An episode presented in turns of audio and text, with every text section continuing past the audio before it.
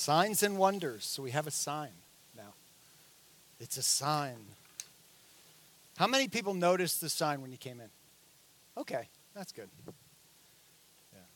It's one of those things that you're so used to that you know you come to church and you, your eyes are going this way and you don't notice it and anyway, there it is. Thank goodness. It only took a year. That was good, right? Well, welcome back to part 2 of our Christmas series, The Unsettling Solution for Just About Everything.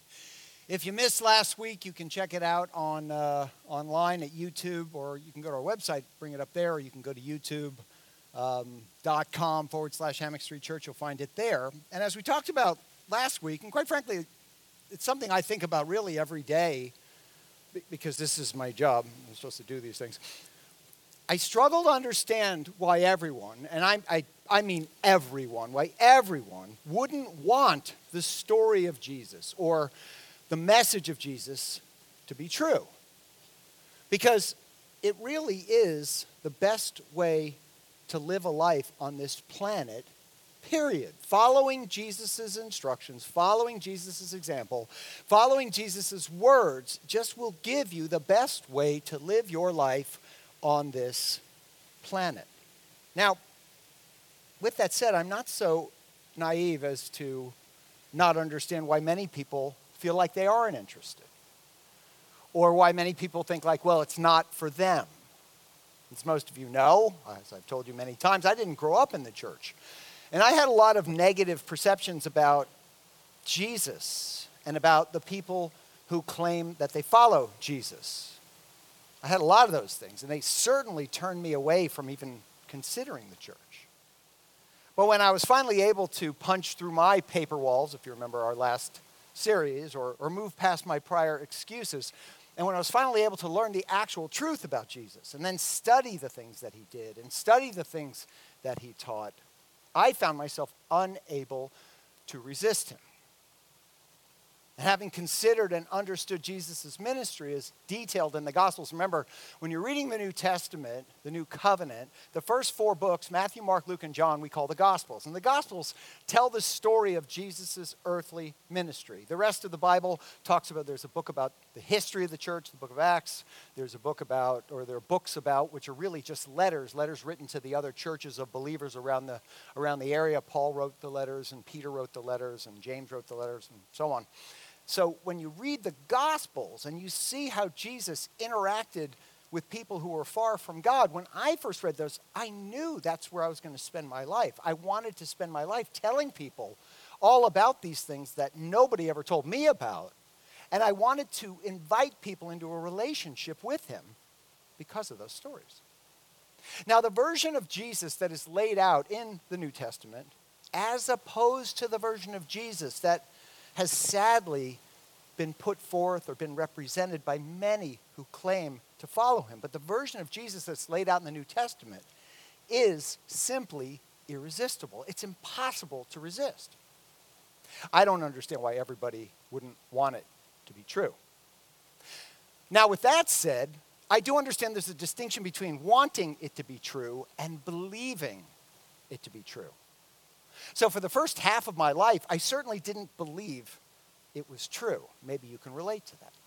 Because of my experiences, I understand why many other people don't believe it's true. And I understand why some of you don't believe that it's true.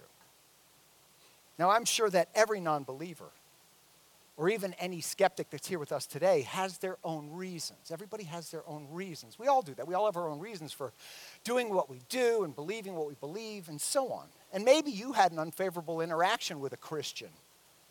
Maybe it was a Christian relative. Maybe it was a Christian friend or neighbor. Maybe you had an off putting experience with a Christian education. Maybe you went to Catholic school or Christian school.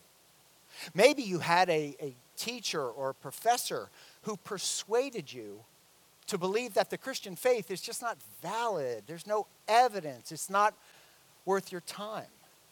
Maybe, and this is particularly true of the younger folks among us, maybe the people you follow on social media dissuaded you from listening to the message of Jesus. Maybe you watched a YouTube video or a series of YouTube videos. Maybe you watched a TikTok or a series of TikToks. Uh, let me ask a quick question. How many grown ups here? Uh, uh, let's call a grown up anybody who's over 30. How about that? How many grown ups here have a TikTok account or on TikTok? Anybody? You can admit it. I'm not going to like throw you out of here. I do. So don't don't be afraid. It is it is a that, you know the reason people are so afraid of it is it is really effective. They're these short entertaining little videos that they're not boring, they go really quick, and they sound so authoritative. Like whatever you listen to, the people who are talking sound like they really know what they're talking about. Some do.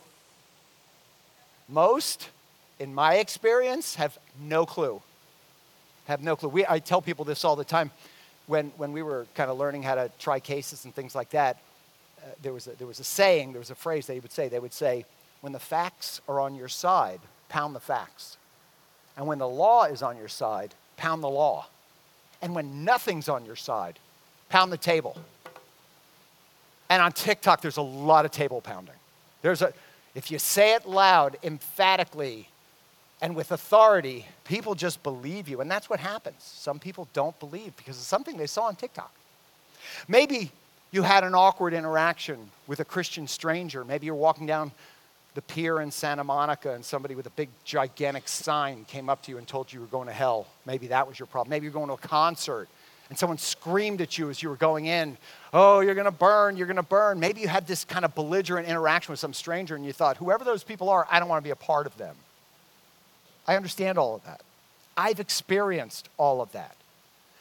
But what I want to do today is explore not why you don't believe, but rather why you should believe. Because in the first century, and that's what just we refer to, remember, Jesus kind of sits at that intersection between BC, we call it before Christ, and AD, which is basically after Christ was born. Anno Domini, it's a, a Latin phrase. But in the first century, when Jesus was in the midst of his earthly ministry, all sorts of people, religious people, unreligious people, irreligious people, Jewish people, Gentiles, they were all strongly attracted to Jesus. Jesus was attractional, he drew a crowd wherever he went.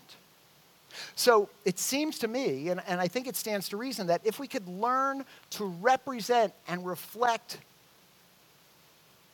the true Jesus, the Jesus of the Bible, to the people in our day and age, to the people in our area, they too should be able to find Jesus and the movement based upon following him. We know it as Christianity. It's been called many things over the years. In the Bible, they called it the way. But they should be able to find Jesus and this movement attractive once again. We say this quite a bit around here, but it always bears repeating. The people who were nothing like Jesus, the irreligious people, the sinners, the drunks, the tax collectors, they liked Jesus. And Jesus said he liked them too. And the reason that people like Jesus and the reason that people found Jesus so attractional comes down to one simple word. It's the word that makes me so desperately want it to be true. But perhaps it's a word that if you're still struggling with faith, you have too little experience with to truly, truly appreciate. And what's that word? Well, this is the word theme of what we're doing here in the run up to Christmas. It's the word grace.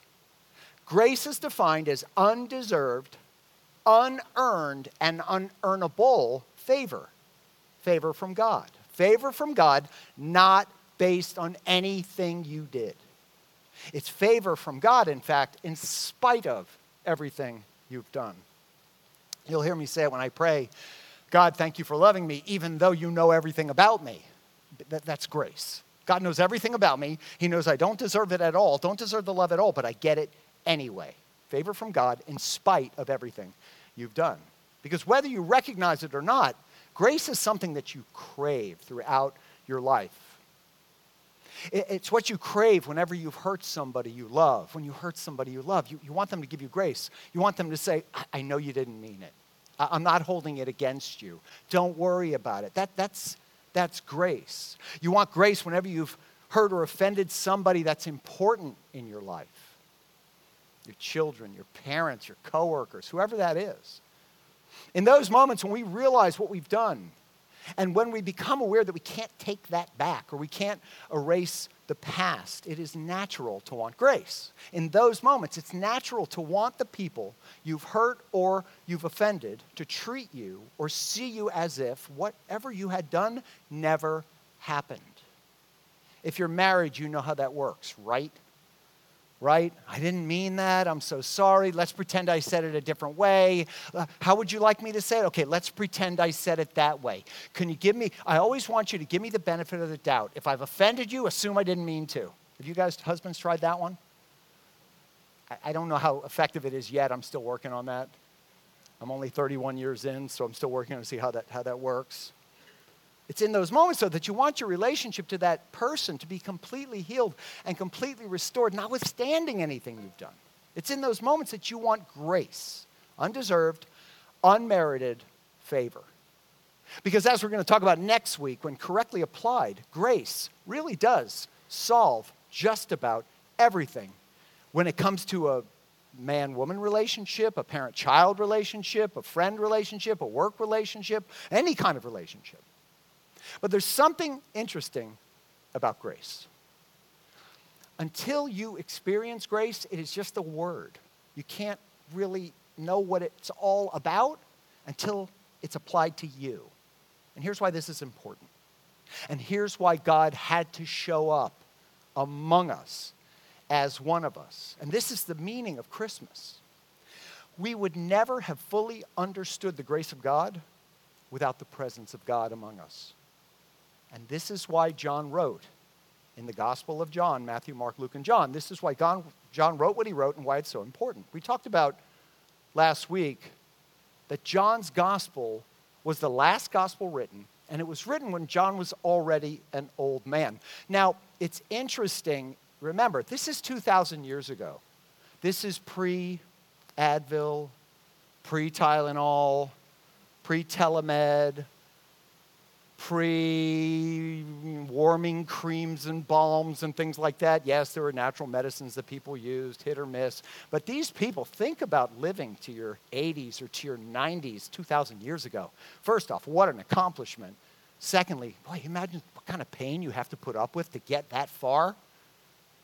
But anyway, John wrote his gospel when he was an older man. John was the disciple closest to Jesus. When you read John's gospel, when you read John's writings, he refers to himself as the one whom Jesus loved. John was the one who spent the most time with Jesus. Remember, John was the one Jesus asked to take care of Mary when Jesus was crucified. So, John started his account of the story of Jesus, his gospel, in the best place to start. John started at the beginning. In the beginning was the Word. Do you remember what that means? We talked about it last week. We saw the word for word that John used was the Greek word logos. Logos is a very, very broad, spanning word. And by using this all encompassing word logos, John was saying that the logos, John was saying that everything that ever was, everything that ever existed, everything that ever was important existed from the very beginning. It was all there in the very beginning. So now, who was John talking about when he referred to the Logos? Well, he was talking about Jesus, God the Son. Hence, in the beginning was the Word, and the God the Son was with God, and God the Son was God. So in the beginning was God. And then a few lines later, a few verses later, in verse 14, God the Son, the Word, became flesh. Though it's certain John didn't understand how the Word became flesh, how would he know? He did understand that somehow Jesus was, in fact, God in a human body. As a friend of mine likes to say, God in a bod. John saw that God did indeed take on human flesh and come to live on earth because Jesus had made his dwelling among us. God in a bod made his dwelling among us. Who is us. Not me, us. I wasn't there. You weren't there. It's not me, you and me, us. Us was the disciples, us. God in, his, in a bod made his dwelling, came to live among the disciples, John and Matthew and, and the others. And so John and the others saw firsthand, verse 14, they saw his glory, the glory of the one and only Son who came from the Father, full of what? Grace and truth. John told us that Jesus was full of grace, all grace, but also somehow at the very same time, he was all truth as well. We talked about this a little bit last week. We all get to be like, oh, you know, 50 50, because there's only 100% we have. But somehow Jesus had 200%.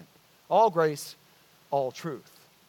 We, as Christians, we try to balance grace and truth, but Jesus did something different. He was full of both. And people had a very hard time wrapping their heads around that concept. To them, that was really unsettling. How can you be full of both grace and truth. Isn't it sometimes more truth is more important? Sometimes grace is more important. Sometimes truth is necessary. Sometimes grace is necessary. Well, here's what I mean. One day, Jesus and the fellows were on the move, and they passed through the city of Jericho. By the way, Jericho is located in modern day West Bank of Israel, controlled by the Palestinian Authority. So, isn't that interesting that we read the news and all the stuff we're reading in the news we're reading in the Bible too. It's the same location, the same place. So we go to Luke chapter 19, verse 1. So Jesus entered Jericho and he was passing through. He's just passing through.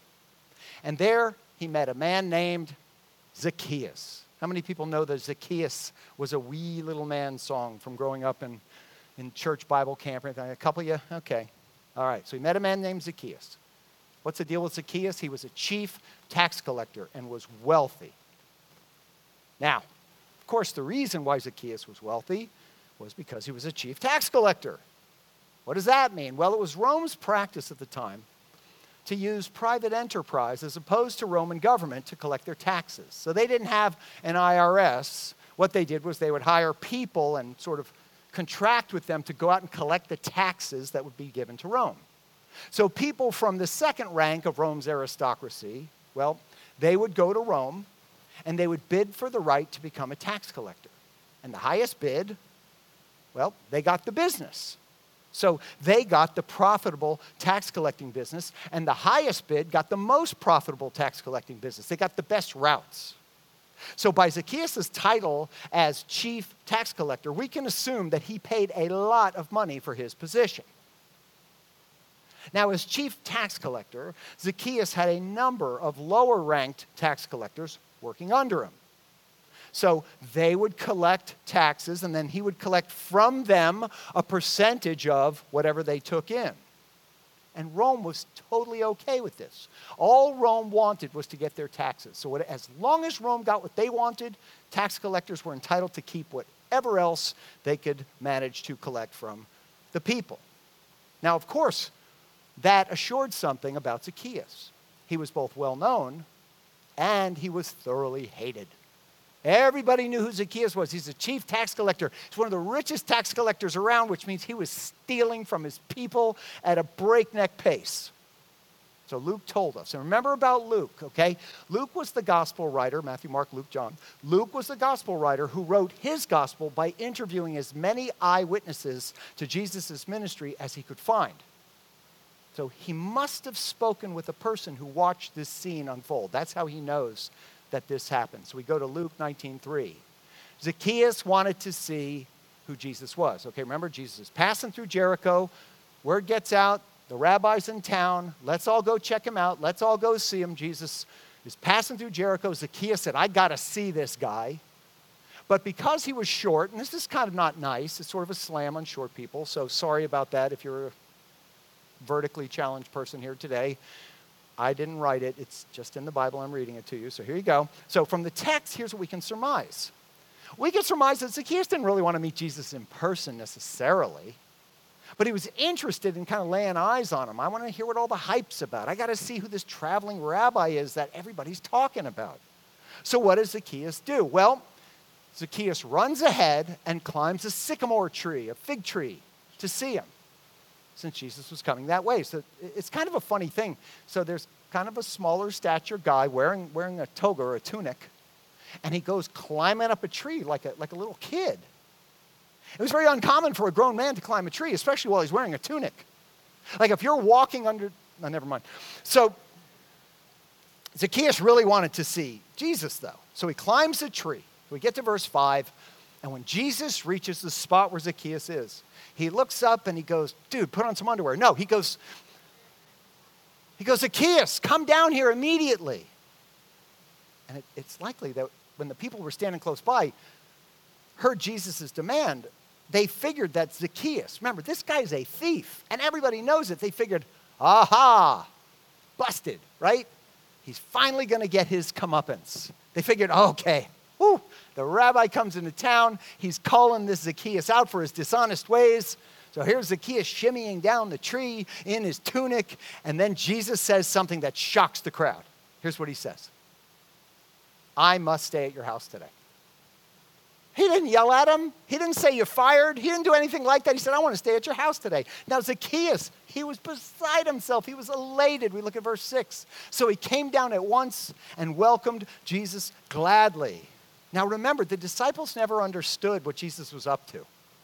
They didn't understand everything until after the resurrection when they finally looked back and they said, Oh, Oh, that's what that meant. Okay, got it. So they didn't know what he was up to. So we have to imagine that they were not too keen with their boss having them hang out with yet another tax collector. Remember, we talked about it last week. Jesus hung out with Matthew, with Levi. He was a tax collector. And the guys are like, oh, come on.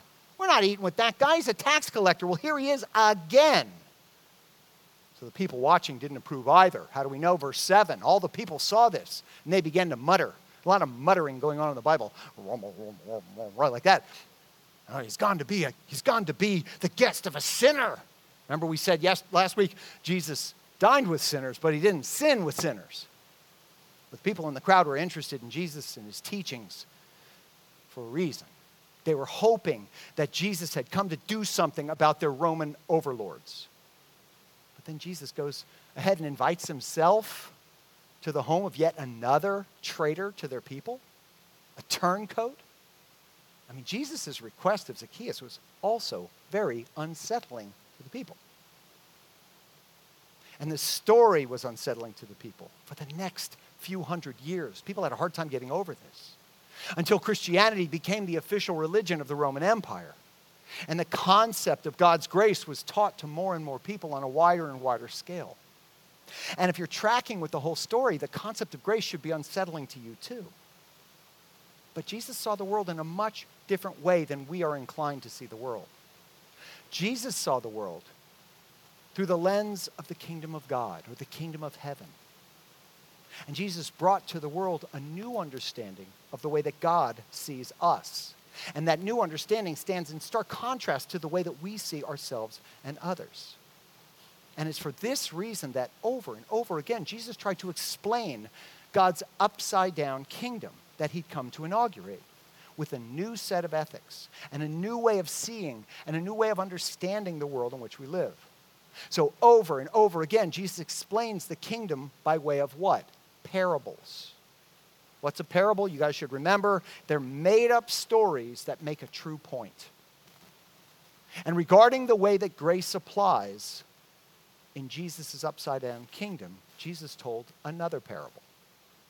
And we find this parable in Matthew's gospel, in Matthew chapter 20, verse 1. For the kingdom of heaven is like a landowner who went out early in the morning to hire workers for his vineyard. Okay, so I remember, as we get going, recall that to understand every parable, we ultimately need to identify two things. In every parable, there is a person who represents God, and there's a person who represents us. So, as we continue on with this parable, if you can, try to figure out which one was which. All right, so the landowner, which means he's a rich guy, he goes out early in the morning, around 6 o'clock in the morning, to hire workers to come work in his vineyard. He's growing grapes. So he pulls up to the local Home Depot where the day laborers would congregate looking for work for the day, and he's hoping somebody, he, he, they're hoping somebody will hire them.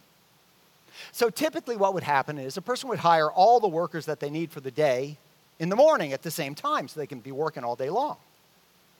A, a, a landowner would be mainly interested in hiring enough people to get the job done and much less concerned with, with who the people are that are going to do the work. It didn't matter. I need five guys because I'm going to be digging a hole. I need 10 guys because I'm going to be doing this. And you just count them out. So, as the workers expected, we go to verse 2, the landowner finds the people and he agrees to pay them. I'll pay you a denarius for the day. And he sent them into his vineyard. All right, six o'clock in the morning. Ready? We keep on going in verse 3. Three hours later, at about nine o'clock in the morning, the landowner, he goes out again. And this time he's in the marketplace. He sees people standing there, they're doing nothing. So the landowner told them, verse 4, You also go and work in my vineyard, and I will pay you whatever is right. So they said, Hey, cool. We didn't think we are doing anything today. We'll go work for you. So they went. Now, if you've heard this parable before, you probably know what happens. And it's very unsettling because what happens is, is quite unfair. In fact, what happens is worse than unfair. It's the exact opposite of everything that people have experienced in this life. But that's the way that the upside down kingdom of God works. So we continue on with the parable. We go to verse 5. The landowner goes out again at about noon. Went out at 6, went out at 9, now he's going out at noon. So the rest of the crew's probably taking their lunch break. Landowner goes back to Home Depot. He finds some more workers. He goes, Hey, any of you guys interested in doing some work today? And then, verse 5, about 3 in the afternoon, does the same thing. So you see, what, you see what's happening here? Throughout the day, the landowner keeps going out, keeps getting more workers to come work in the vineyard. And I'm sure every time he goes out, he keeps saying, How about you guys? There's still a few hours left in the day. You want to do some work? You want to do some work? You want to do some work for me? And then Jesus takes the parable to this most unsettling direction of all. He goes out at five in the afternoon, six o'clock, nine o'clock, noon, three o'clock, five o'clock.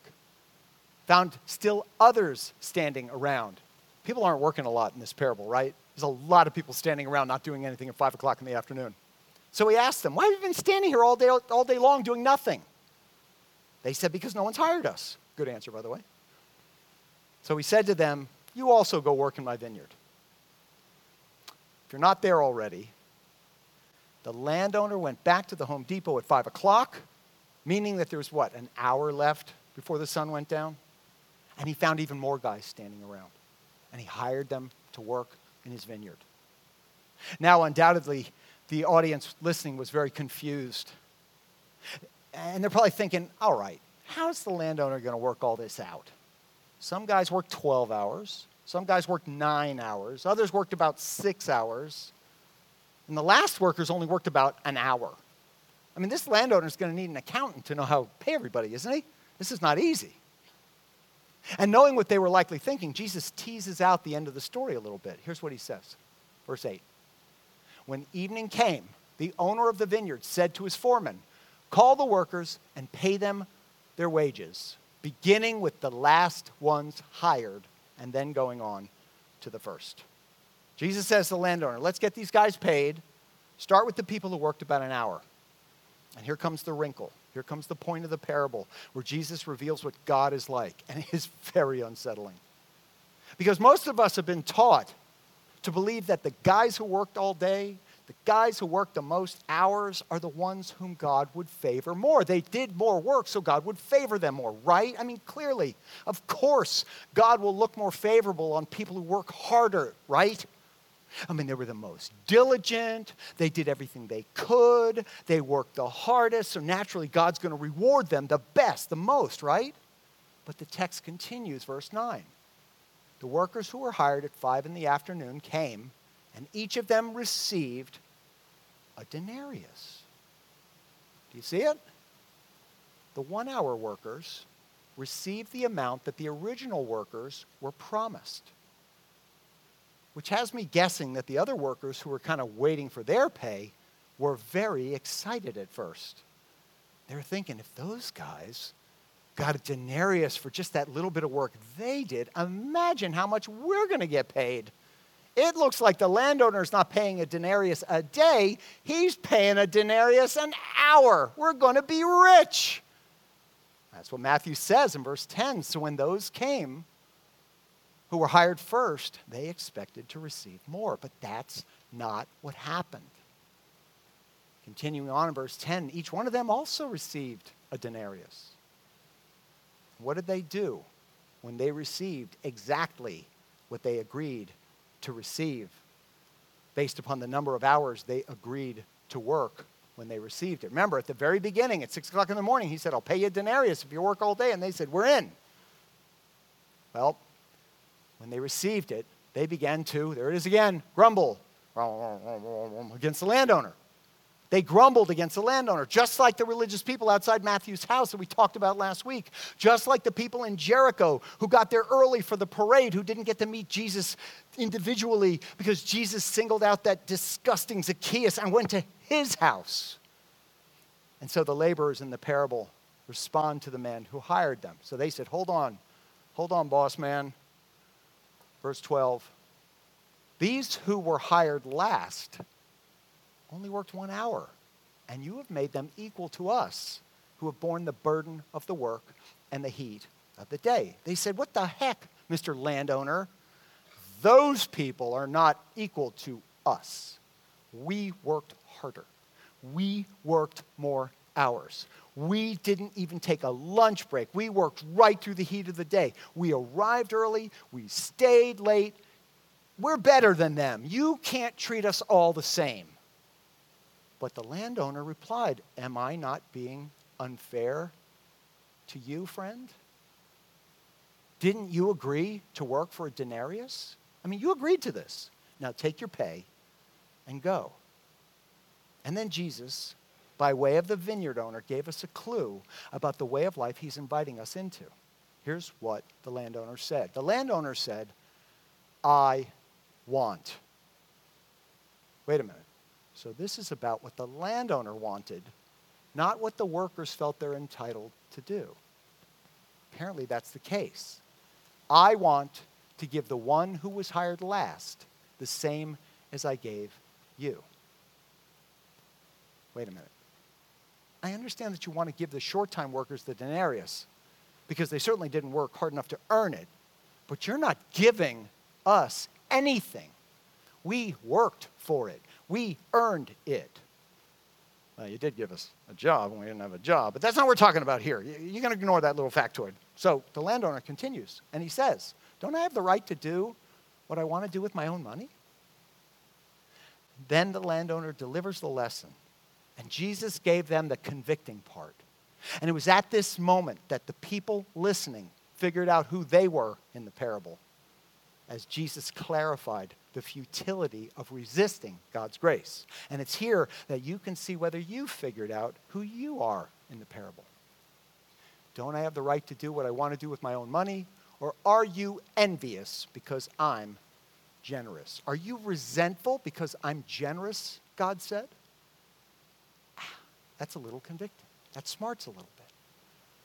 We don't want that to be said about us. We don't, God, we don't want God to say about us, Are you upset because I'm generous? Are you envious that some people get into heaven, let's say, and don't work as hard as you did to get into heaven? You don't want that to be said. That's kind of petty, isn't it? That's kind of immature, isn't it? We go, no, no, no, Lord, of course. No, no, we're not that petty. And then under our breath we say, I just think I'm owed more money because I work more, that's all. But the truth is, this is who we are. This is what we're all like. We all do it. We all see ourselves like the guys who work the full day and deserve more than the other guys. And in this parable and in all of his parables, Jesus invites you and he invites me to see the world differently and to see the people around us differently. Because the kingdom of heaven is characterized by unsettling generosity. And through this parable, Jesus is asking us can you handle that? Jesus is asking us, will you be a part of the movement where the undeserving get exactly what they don't deserve? And because your Heavenly Father gave you exactly what you don't deserve, won't you be willing to extend the same thing to others, to extend the same grace to others? And what do we, obedient, early to the job people, say? This is a hard one. This is a convicting one. Well, it was there that Jesus ended the parable. And he said this you've heard this before, probably. The last will be first, and the first will be last. Which means, in essence, this is what the kingdom of God is like.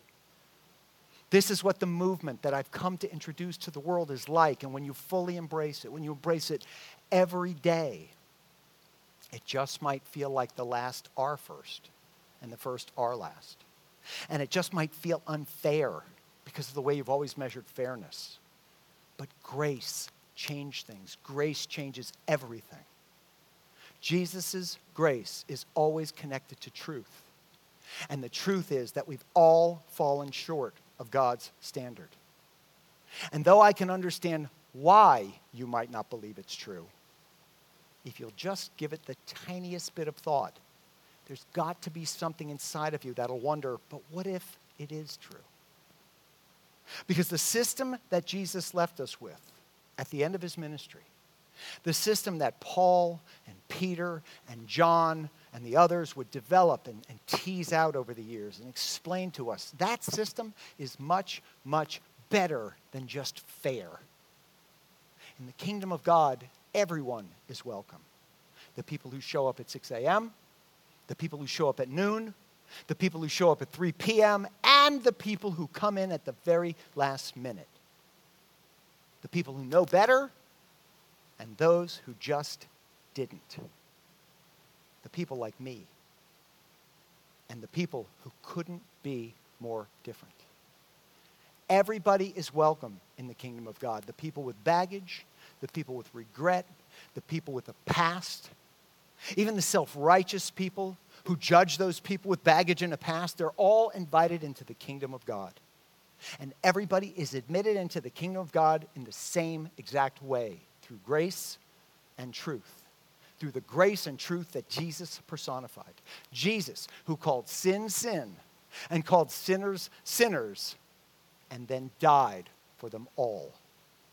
Jesus, who never backed down, who never said sin wasn't sin, but laid down his life for the sins of the sinners. Everyone comes through Jesus. And everyone comes through Jesus the same way by placing their personal faith in him as their Savior. And by trusting that what he did on our behalf made us right with God, regardless of how not right we have been regardless of how unsettling that might sound. That is the unsettling solution to just about everything. So before we finish up today, I want to give those of you who've never placed your faith in Jesus as your Savior an opportunity to do that today. Do that right now. And I want to give those of you who might have done so as a child, but maybe wandered away for a while but have now found your way back, an opportunity this Christmas season to say, on December 10th, 2023, I renewed my faith in Christ. And I'd like you to do that by simply reading out loud a simple prayer that encapsulates the gospel. But before I show it to you, I want to make sure you understand. The words I'm going to put up on the screen are not magic words. They're not sacred, special words that if you mess it up or you say it wrong or something like that, you're in trouble. They just convey the things that we need to say when we decide to answer God's call of faith in our lives. So while I'm reading it, if you'd like to join me, you're welcome to read it aloud with me. But here we go. If you'd like to commit your life to Jesus now, or you'd like to rededicate yourself to Jesus today, here is your opportunity. Okay, so here are the words Heavenly Father, I fall short every day. I need what I don't deserve to be forgiven of my sin and restored to you. I believe that Jesus' death on my behalf accomplished both. It brought me forgiveness and restoration. So today I place my faith in him as my Savior and Lord. Today I'm committing my whole life to Jesus, relying upon what he did on my behalf. I pray this in Jesus' name. Amen. If you prayed that prayer today, if you prayed it to yourself, if you said it out loud with me, this might just be the best Christmas season you've ever had. And if you did so, please let me know that you prayed it. Because I'd like to talk to you about going deeper. And now, as we wrap up, I'd like to pray for everybody. So if you'd bow your heads, let me pray. Heavenly Father, thank you. Thank you that for 2,000 years, millions and millions of people have expressed that kind of childlike faith in you, and you change your lives. You change their lives, and you change the trajectory of their lives, and you change the way that they see people and the way that they see themselves. So, Father, today, for the person who saw this for the very first time or rediscovered something they'd lost track of long ago, I pray that you would give them eyes to see as never before, and that you would confirm this decision in some tangible way for them during this Christmas season. Thank you, Father, for letting your Son into the world. Thank you for sending him in as a baby. Thank you for allowing us, through the Gospels, to watch him grow up and live life and face all the things that we face to watch him do so without sin, so he could give his life for our sin. I pray these things in Jesus' name. Amen.